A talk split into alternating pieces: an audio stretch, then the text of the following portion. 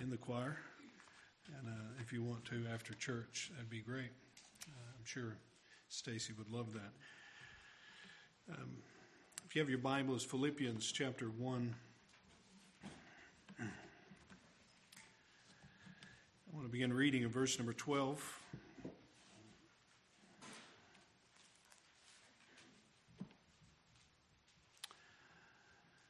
I want you to know, brothers, that what has happened to me has really served to advance the gospel. So that is, became known throughout the whole imperial guard and to all the rest that my imprisonment is for Christ. Most of the brothers, having become confident in the Lord by my imprisonment, are much more bold to speak the word without fear. Some indeed preach Christ from envy and rivalry, but others from goodwill. The latter do it out of love, knowing that I am put here for the defense of the gospel, and the former proclaim Christ out of selfish ambition, not sincerely, but thinking to afflict me in my imprisonment. What then? Only in every way, whether in pretense or in truth, Christ is proclaimed, and in that I rejoice. Yes, and I will rejoice, for I know that through your prayers and the help of the Spirit of Jesus Christ, this will turn out for my deliverance. Uh, pray one more time with me, would you please? Father, we again come before you thankful for your word, thankful for this time we can gather as your people. Us to lay aside all of those things that uh, distract us and have carried our thoughts away even this morning already. And Lord, help us to uh, hear what the Spirit says to your church. Help me, Lord I pray for not me only, but many of the uh, men who will be standing throughout this region proclaiming your word. We just pray for uh, a special work of your spirit this morning among your people. In Jesus' name, amen and amen. Well, in 1521, uh, Luther made his famous stand before the Catholic Council uh, at the Diet of Worms. It was during a, a great time of momentum during the Reformation, and Luther was brought before the council not to give a defense for his writings, which he thought he would have an opportunity to do. He was given the opportunity to recant, repent, or be condemned, excommunicated, and condemned as a heretic. Luther makes his famous speech that some of you may know, may have a coffee cup that, that has it on it, I don't know. Uh, the concluding that, um, that sound foundational statement, Here I stand, uh, reminding us that his conscience is held captive to the Word of God. Here I stand, I can do no other. May God have mercy on my soul. Well, uh, that didn't go over very well with the Catholic Council. And excommunicating him and actually putting a bounty on his life, Luther heads home uh, back to Wittenberg, and he is kidnapped in, in the dead of night and taken off to a castle where he will live for the next year uh, as almost a, a, prisoner of his own making. And there he would live in obscurity. Only one person in the castle would know who he is. He would grow his beard out and look kind of shaggy and kind of like we do in wintertime, some of us. Uh, and he would live under the guise of Knight George or Sir George while he was there. Uh, as you may have read, if you're familiar with the time of the Reformation, it was a, a very volatile uh, time for the, the nations that it was involved with, where it began in Germany and, and France and all the other places. But it was, uh, it was also a, a time of almost revival as Luther began preaching the doctrine of justification by faith. His writings and all the other things and, uh, and the movement of the church was just almost like setting uh, the world on fire.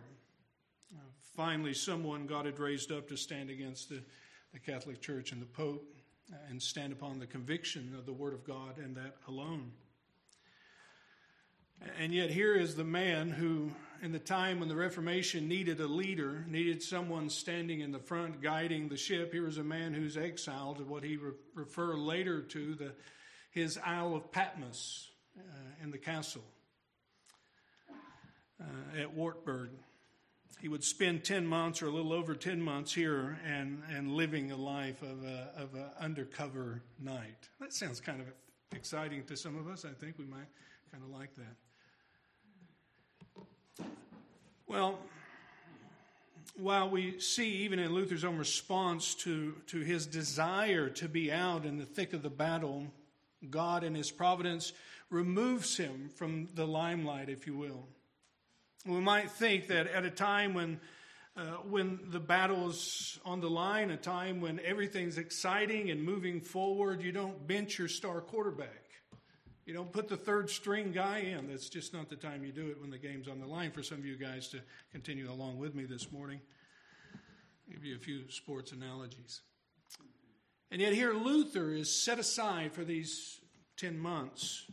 But it was also during this time that uh, Luther would also translate the Bible from, uh, from the original language from into German to where the Germans, the common people in the land, could have a Bible, the New Testament in their language, which would be given to them the next year.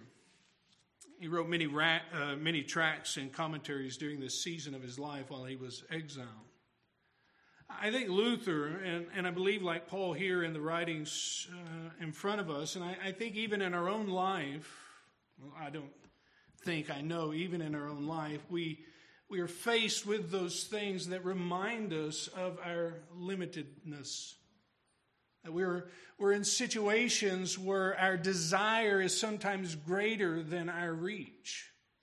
And God does that sovereignly, He does that lovingly. He does that uh, in our lives to remind us that He can do just as much with us in prison or set aside or under the weight of burden, whatever it may be, whether it's sickness or disease or, or the burdens in our families that we carry. He can do just as much in our life and through us in those moments than He can in the midst of our strength, in the midst of our flexibility. I think that's important for us because we tend to lean towards strength as God's most useful weapon, at least our strength. And yet, here we find the Apostle Paul as he is, he is beginning in verse number 12, a section which really goes through the end of the chapter, uh, describing his affairs. The church would have naturally wondered what was going on, Paul, and how is things going? Uh, how is your time and, and, and maybe what are you eating? I don't know if they ask those kind of questions. We're, we're fascinated with that. We take pictures of our food and put them on Facebook all the time. So evidently that's a big thing in our world, right, Johnny? So what you, what's going on with the Apostle Paul? And so Paul begins to explain his affairs beginning in verse number 12, but, but not only explaining his affairs, he, he, he doesn't do it in a personal fashion as we tend to think. Give me all the details. You know, what's the guard's name that's chained to you? And, and you know, did you make any friends while you're there? And all this other stuff that we tend to, to kind of fascinate ourselves with. Paul gives us none of that. And yet, what he does do for us, he, he does inform us about what God is doing, but he also he, he also expresses for us, he, he gives us an example of the very thing that he will command us to do in chapter number four, and that is rejoice in the Lord always. And again, I say rejoice. And some of us look at that, and not to jump to chapter number four, but it's hard not to. Some of us look at that and, and wonder that it must have just been automatic for Paul. You know, that he just, he, he was just an automatic rejoicer. That was just his mentality. But I think we find that Paul was much like us as you read through the Corinthian letter and he explains the, the weight and even the depression and the, and the heaviness of his ministry, despairing even of life in one point. And yet, all of this, and, and through all of these experiences, he teaches us that his, his confidence, his dependence upon God, and therefore, as we find in the letter in front of us, he will rejoice. He will rejoice. And so we want to look at this morning as we walk through 12 through 18, and, and we'll just take that section in our time this morning and, and see how Paul displays his joy or his rejoicing in his limitations, in his trial or his imprisonment. I was reminded of the uh, song we just sung, My Chains Fell Off. I love that. and bondage of sin. It gives you that, that uh, image of being in prison and being chained to the wall and there in the darkness of sin and despair and being alienated from God. And yet, at the coming of the gospel, the light shone forth and the chains falls off. And at the very moment I was thinking about those words as we were singing them, I was brought back to reminded what if, because of that illuminating moment and that saving experience, the chains come on? Because that's what you see with Apostle Paul, the physical chains of his imprisonment. I think that's important to note here in the book of Philippians and the other letters that Paul is is living in Rome. He is in a house. He is he is able to move about. He has freedom, some freedoms to do things, receive guests and friends, but uh, but make no mistake about it, even with those kinds of freedoms, Paul is in chains. It's not metaphorically, he's not speaking hyperbole, he's not saying something, well, my time in Rome is so awful. Uh, it's kind of like being in jail. No, he's really, literally in chains. He speaks of this here in verse number 13 and 14 as he speaks of my imprisonment. And verse number 14, he, again, my imprisonment. We read at the end of his life in 2 Timothy where he finds himself in chains again. And so we need to understand that Paul is not a free man. He has certain freedoms and liberties, but he is not free. It's not that, oh, I want to go visit my whatever and leave Rome and go do whatever you want to do. That's not allowed.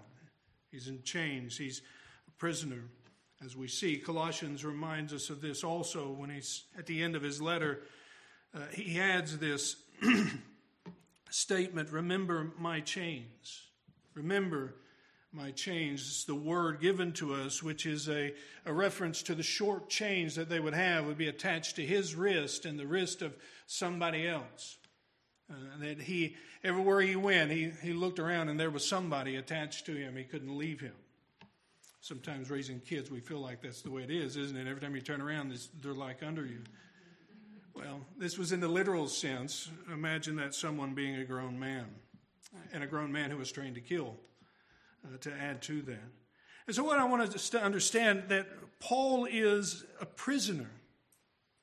He is in chains. He is, he is placed in a position, and, and rightfully so, by his enemies and, and his adversaries and the false teachers, and all those seeing this as an opportunity to silence him and undo the work that he's done throughout the churches. No doubt, if you were a Judaizer or, or the Pharisees uh, during this time, that this would have been a great moment of rejoicing. Paul, the, the one who spread the doctrine of Christ among the Gentiles and the doctrine of grace, is now set aside and, and put out of the way, and now, now gives opportunity for everyone else to run forward. It would be, in one sense, a great reason for us to come together to have a pity party, wouldn't it? Do we still have those today? I'm in jail. I shouldn't be in jail. I'm in jail. And then, you know, you can add to that however you want to in your own life. I'm sure if you need help, uh, we'll find someone to help you get that started. Paul is a prisoner of the Lord. He is in chains. He is, he is connected to someone else. He spent four years uh, given to this, this uh, imprisonment under the Roman government. Let's notice also, not only is he in chains, but he makes this statement. We find it in 2 Timothy in the reading this morning, chapter number 2 and verse number 9, and I'll read that for you.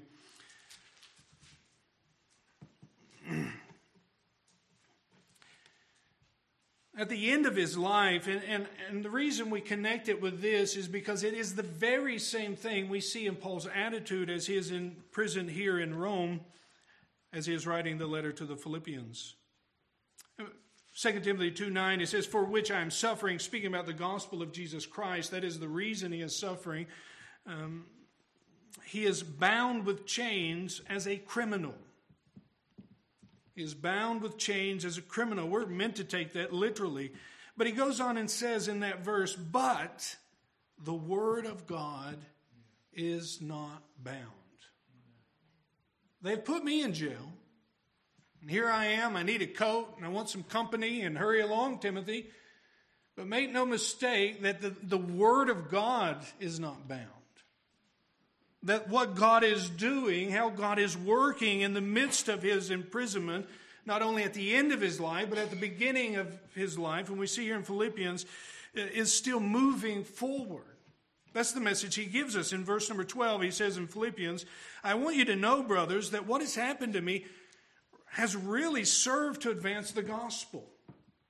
Instead of impeding it, instead of standing in its way and slowing it down, as I'm sure the opposition would have wanted, and, and as some may have feared, what will come of this new movement of Christianity in the church, and, and when its leader who needs to be out doing stuff is put in jail.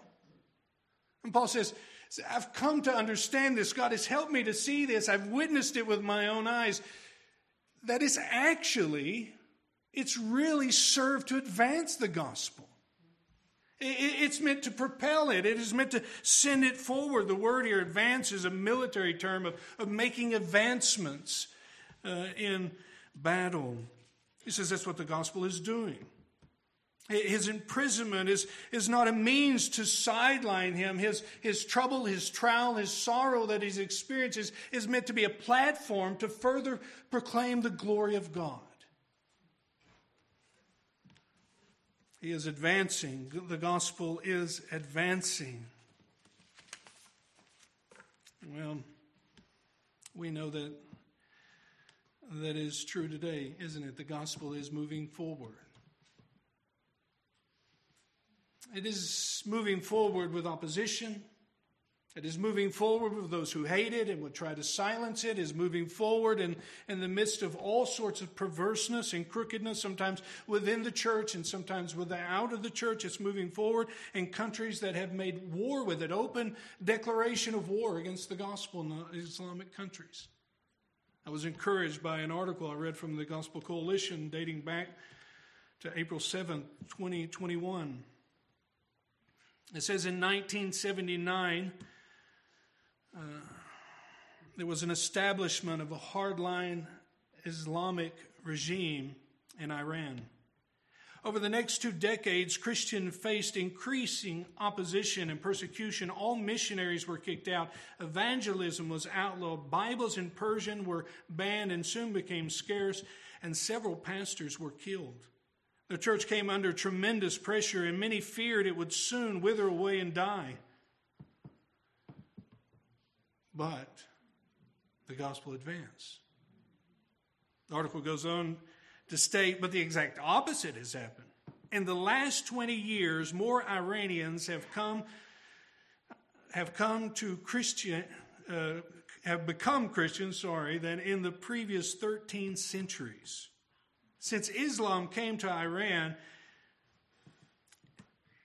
in 1979, there were an estimated 500 Christians from a Muslim background in Iran. Today, can you, can you guess how many Christians there are in Iran? Some estimate more than 1 million. The second fastest, at least at the time of this article, the second fastest growing nation, Christianity moving in the nation was Afghanistan, and many of, being, many of which being reached by the Iranian people. That's what you see in Paul's life. Trying to put it out and trying to silence him and all that which would, would seem to hinder uh, in itself is it became a platform, a means by which God would advance his word, his gospel, his work to the ends of the earth. I wonder Paul can look at his imprisonment and see all that's going on and say, I'm rejoicing. Because there's much to rejoice in. I was reading a summary of James Coates. Uh, uh, he was the pastor who was jailed for 35 days back uh, last year in Canada. As he was released from prison, he was walking out, waving to the inmates, you know, as he was walking out of the, the area with the chaplain. And he said that the area where he was being held was just rattled with the, the cages being shaken and people yelling and screaming and kind of congratulating him as he was walking out walking out as a, as a victor in, in one sense, as what it was saying in the article. His confinement did not change his goal. or his purpose, just his reach at that time. It was encouraging to read some of the ways in which he was allowed to minister to some of the inmates in that time. What I'm saying in all of this is many times what we seem or what we think in our own life, which is meant to hinder and stop, whether it's our, our work, our service, the way we serve God, or, or His work in us, is, is oftentimes the platform by which God chooses to glorify Himself. Paul later explains what he means by the advancement of the gospel. He goes on and says uh, in verse number 13, So it has become known throughout the whole imperial guard and to the rest that my imprisonment is for Christ. Now, the, the imperial guard is those, those guards which would have been selected, the elite, like our special forces in America. 900 soldiers chosen selected and chosen to spend a term of somewhere 15, 12, 15 years of service to Caesar. Uh, one writing says they were kingmakers because whoever their candidate was for the next Caesar, they got the Caesarship because they would enact whatever they wanted by force, actually, even overthrowing Caesar at some times and putting in their own Caesar in charge. There was a fierce, it was a an elite group of soldiers. The imperial guard were those who Paul was chained to. And you think about not only here, but his time even going up to Rome, the opportunities Paul had to preach the gospel to people that he would have never been in contact with. Governors and kings and soldiers tied to or chained to his wrist, continually preaching the gospel, sharing his faith, giving a defense of the reason why I'm here is because of the resurrection of Jesus Christ. You can see it almost in your mind as he's sitting there talking to a group of believers from Rome as they come in and say, Paul, tell us about justification again. And so he just he just lays it out, doesn't he? But it's not by works of the law that you're justified, he would say to them. And it's by faith, faith in Christ. He is the obedient one who has satisfied all the demands of the law. And, and because of this, he offers to us the free offer of, of grace. We're saved by grace, not by our works. And they say, So, Paul, what do we do to receive this? Well, believe, repent of your sins, and believe the gospel. And the whole time he's saying this to them, there's a guy sitting right next to him having to endure the whole thing. Some of us got dragged to church at times where you felt like you were being chained to them, having to endure the service because you weren't a believer, and yet how God worked through that. Over and over, those in Pharaoh's house are hearing, or those not in Pharaoh's house, but those in Caesar's house, those in this group of soldiers are hearing the gospel over and over that he is here and what he is here for. So you see that he's in chains, and you see that, that as he is himself limited, as he is himself facing the end of his, his abilities and, and constricted by what he can do, the gospel is continuing to flow out of uh, beyond the boundaries more and more. I want to also say, not only that, look at the end of verse 13 with me. It's the imperial guard that's hearing the gospel, but they're coming to understand that his imprisonment is for who? Christ. He's not there because he disobeyed God. He's not there because he got Agabus's prophecy wrong and he shouldn't have went to Jerusalem. He's not there because of, of misdeeds that he's done or because he's tried an insurrection in Rome. He's there because he's been obedient to God. He's, he's suffering persecution not against God, but for God. But more importantly, he's suffering persecution with Christ. The, the ESV says for, and I think the new NIV says for here, the imprisonment for Christ. The New American Standard in King James probably has a better sense of what's being said here by the apostle. So that my bonds in Christ you say that sounds pretty much like the same thing. That's why some people put for and other people put in. I think there's an important distinction. Because what he is saying here is that my imprisonment is directly related to my union in Christ, my being, who I am, not just what I've done in my actions, but at the very core of who I am. That's why I'm here. That's why he is going through this. That's what they've come to understand. It's because he is with Christ, in Christ. Hey, you do not need to read much of Paul and his letters to find out that being in Christ is key to his whole theology. Ephesians 1, just a few statements that he makes. He says, It is in Christ we receive every heavenly blessing. It is in Christ we've been chosen. It is in him we have redemption. It is in him we have an inheritance, that we have hope, and that we have a sealing, sealing of the Holy Spirit. Over and over, reminding us but Paul wasn't at the wrong place at the wrong time. No, he was right where God wanted him to be. And being in Christ, this was the reason he was where he was. And the reason I think that's so comforting to me, and I think ought to be to you, is because you don't walk your path alone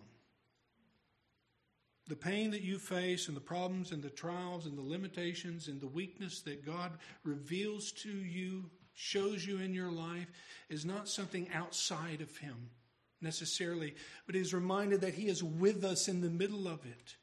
And sometimes we've got that crazy idea that the more sorrow we experience, the more trouble we experience, the less of God we know, or, or the, the farther He is from us. And, and rightfully so, because we hear it teached all over America. And yet Paul teaches us and brings us back. Says, no, it's not the case. He is with us in this. It is, it is Him being with us, His favors with us, His grace extended to us, His presence in the middle of our weakness, in the middle of our trials, in, in the moments when we're at the end of our rope. It is a reminder that He is still with us and we are still in Him. That's a great gift of the gospel.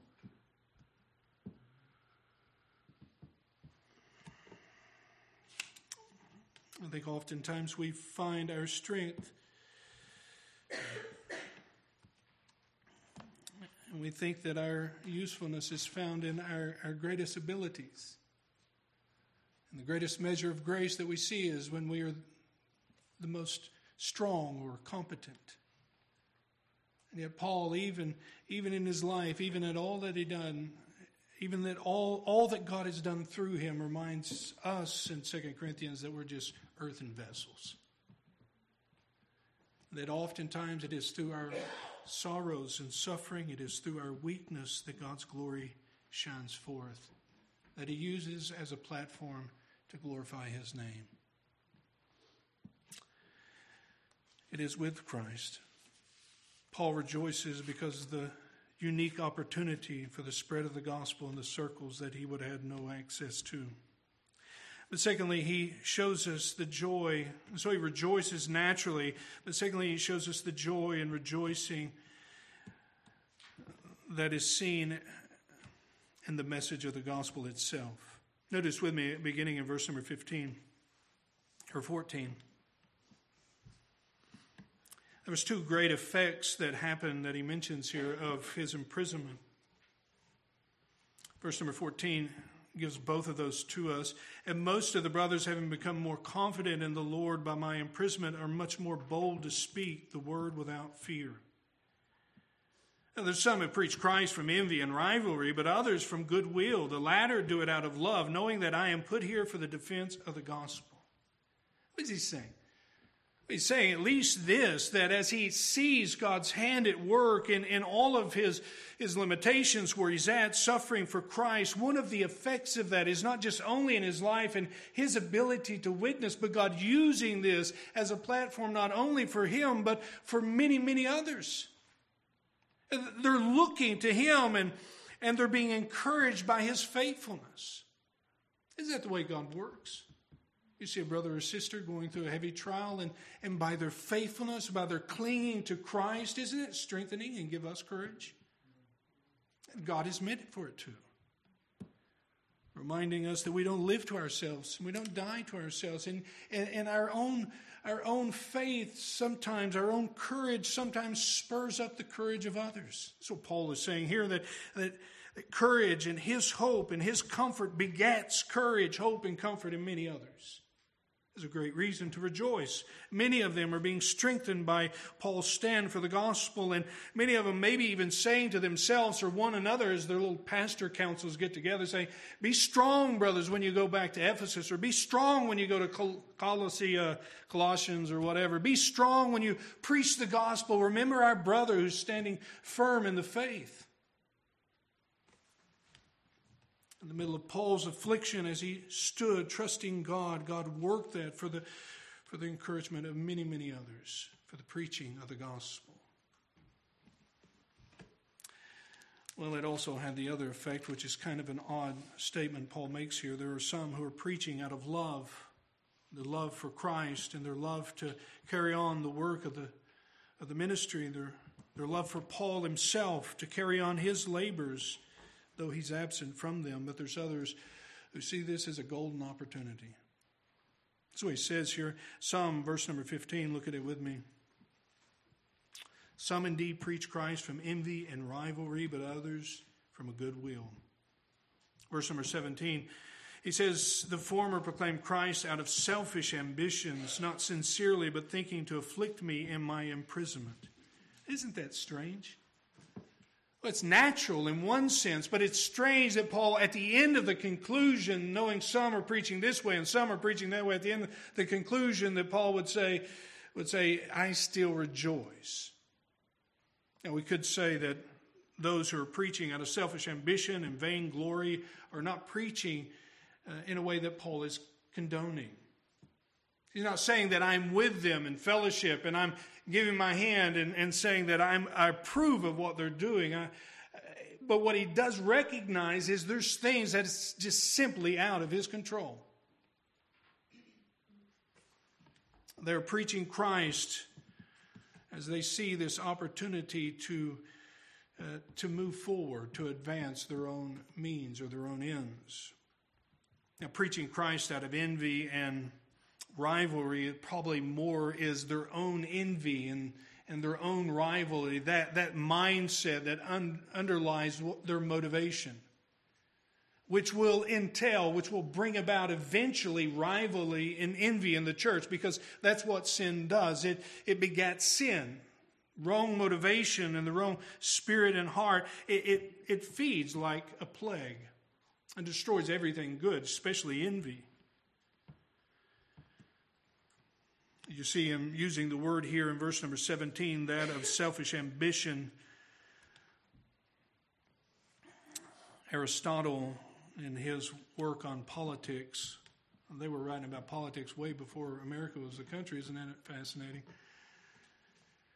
And says, use this same word as a reference to the politician who got his position and his power from crooked ways. I know we don't think of people like that in our day. But we call them crooked politicians if there's such a thing. That's probably a wrong statement to make. Those who see an opportunity not necessarily to advance the gospel, those who would be just as content in some ways to, to preach something out of the Reader's Digest or some magazine as they would be the gospel of Christ, whatever it takes to advance themselves. Now, evidently, here Paul is, is not condemning their message, so evidently, what they are preaching is Christ, and, and so he doesn't mention anything about their, their message in that regard, but he is pointing out their motivation. There are self seeking, envious, pastors among God's people. And I would just say in passing, the world, the, the church is still filled with those today. Every opportunity to advance themselves. They see Paul out of the way as an opportunity to take leadership and control. And maybe as they show themselves worthy and competent, that, that Paul's influence and dominion in the churches or rule in the churches will be put down, like you see the super apostles being referred to in 2 Corinthians. While all this is going on, what can Paul do? What can you do when you got a soldier attached to you? Well, Paul tells us what he does do. He says, 18, what then? In every way, wherein in pretense or in truth Christ proclaimed, and in that I rejoice. In that I rejoice that Christ is being preached. He is being proclaimed, sometimes clumsily, sometimes out of the wrong motivation, sometimes poorly, but nevertheless, Christ is being preached, and Paul says, I rejoice. Isn't that a beautiful statement? Christian, doesn't that warm your heart and, and remind you when you hear the name of Christ? When you visit a church or you, you maybe hear a, a, a sports player, there's very few and far between in our day, proclaim the name of Christ. He says Christ is being preached. Why? Because the power of God for salvation is the gospel. It's in Christ. I read of an, a young English man years ago who took one of George Whitefield's sermons. I may have shared this at some point in the past. And one of their habits was to, as they were having a good time in the evening, they would take a sermon and they would pretend they were that guy and, and they would you know, kind of deliver the sermon kind of mockingly. This guy had a, a knack for emulating George Whitefield, who was a very, very bold and very um, artistic delivery style that Whitefield had. And so the young man takes the sermon, which was often printed in England in those days, and he begins in jest and ends in sincerity. You know, I read that and I said, How crazy is that? The guy gets converted preaching his own sermon. Halfway through the sermon, God converts the young man. And so he begins out of mockingly, at the end, he is pleading and, uh, and, and, and urging those there that's listening to him to come to faith in Christ. Where was the power? Was it in Whitefield. Was in the message Whitefield carried? There's a lot of things that we cannot rejoice in. We, we can't join hands in. But one thing we do in the midst of our limitedness, we can rejoice that Christ is being preached. There's a lot of things you and I can't do about the war in Ukraine. There's things we can do. We ought to do those things we can do. And who knows that those 3.7 million refugees displaced from their home country hasn't been moved by the sovereign hand of God so that they may hear the gospel? Who knows? But I'll rejoice in the news sources and missionary reports of hearing Christ preach to these refugees and, and places being opened up where they can hear the gospel. We can rejoice.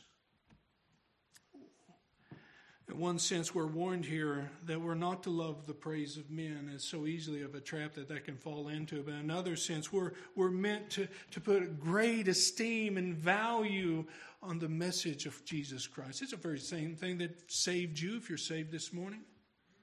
You're not saved by works or by man's wisdom or his cunning or his craftiness. You're saved by the gospel, by Jesus Christ, by the message which was delivered to us by Paul and Peter throughout the history through his servants, the gospel. And so he will rejoice. Let me just say this morning if you don't know who Christ is, if you're not saved, that's the message which matters most. You can hear how to turn your life around and how to, to make good steps and how to improve your finances, how to improve your health, and how to do a lot of things, how to make friends. All those are good and helpful. I mean, it helps you live this life kind of a, a happy sort of way. But, but the most significant message you could ever hear and respond to is the message that Jesus Christ came in the world to, to die for your sins.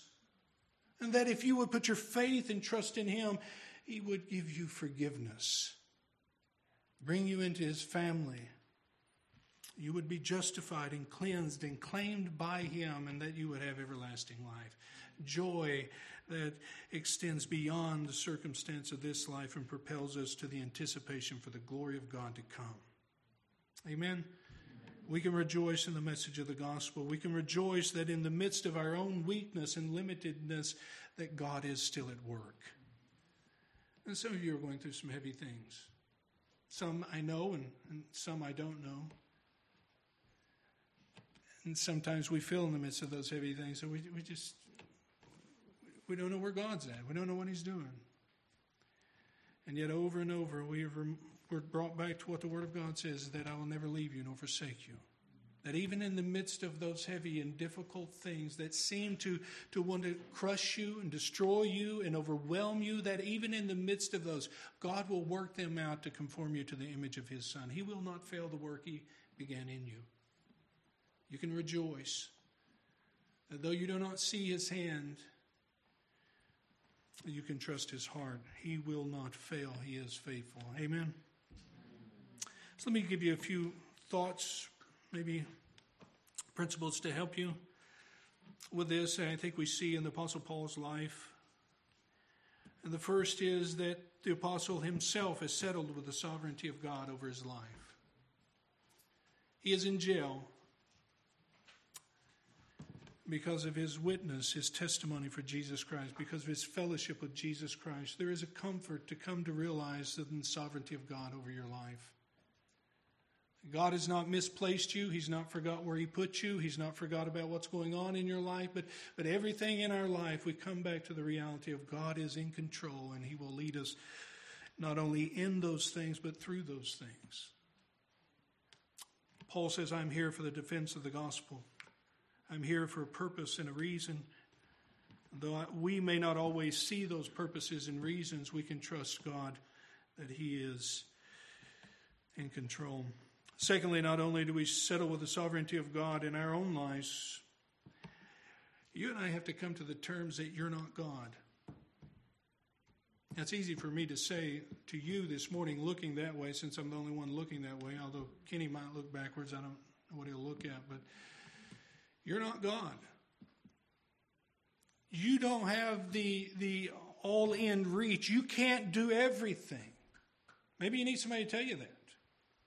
And sometimes it feels like we have to have control of everything. We have to do everything and be everything and, and accomplish everything. And you can't. There are limitations that we have in this life. And, and sometimes in some trials, those limitations are greater than other times and, and other seasons of our life. But there's a, there's a reality that Paul's, he's in jail. He's got a soldier tied to him and he can't do anything about it. You and I must come to the terms with our own abilities. We're not God. We can't play God. And there's great, great joy in knowing that. Do you believe that this morning? Is there a relief to know that the world will keep turning if you hold your breath? I mean, it's not going to stop turning because you will it to stop turning. It'll go on because you're not in control of everything. And what that does for me, at least, I think, and, and I hope for you as well, it brings me back to the source of dependence upon Him.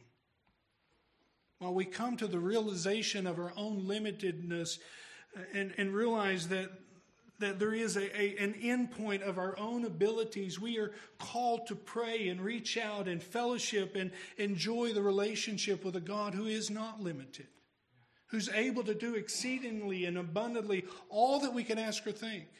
And sometimes we're so worried about all the things that, that we cannot do that we neglect the joy and the, and the fruitfulness and the, the experience of the things we can do. We can pray. We can trust. We can share. We can lean. We can cry and lament. And all of that in good faith that God is with us. Thirdly, I would say, well, let me just add to that. Can you trust God with your life?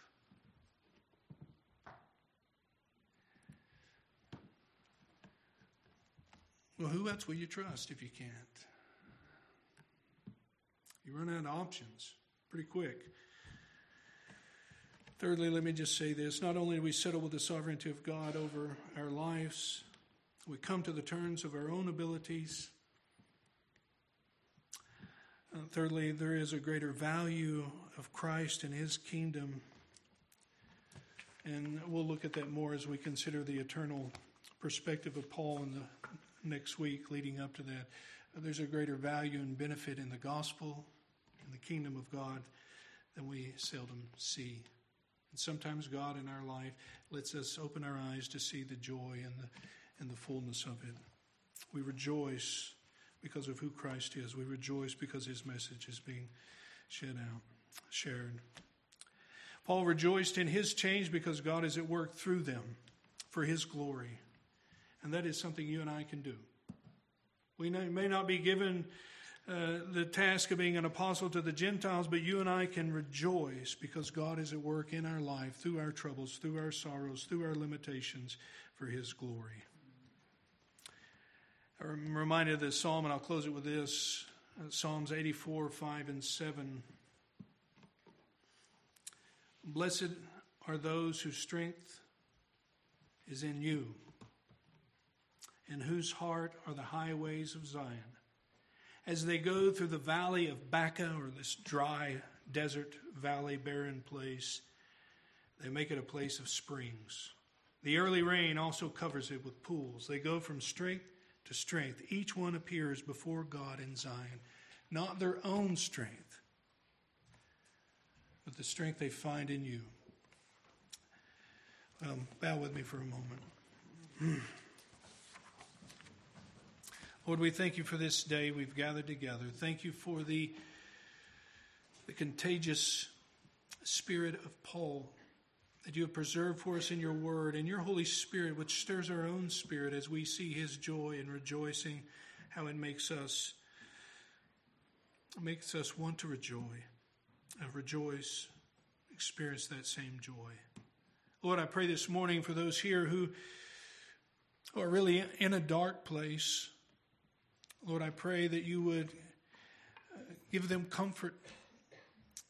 God, give them hope and, and let them revel and rejoice in what they can rejoice in. Lord, I pray that for all of us. And God, I pray for those here this morning that come that do not know you, that this would be the day that, of salvation, that even now that they would just turn and say, Forgive me, be merciful unto me, a sinner on what they would find is mercy. And so we just pray that, believing that you can do that. In Jesus' name, amen.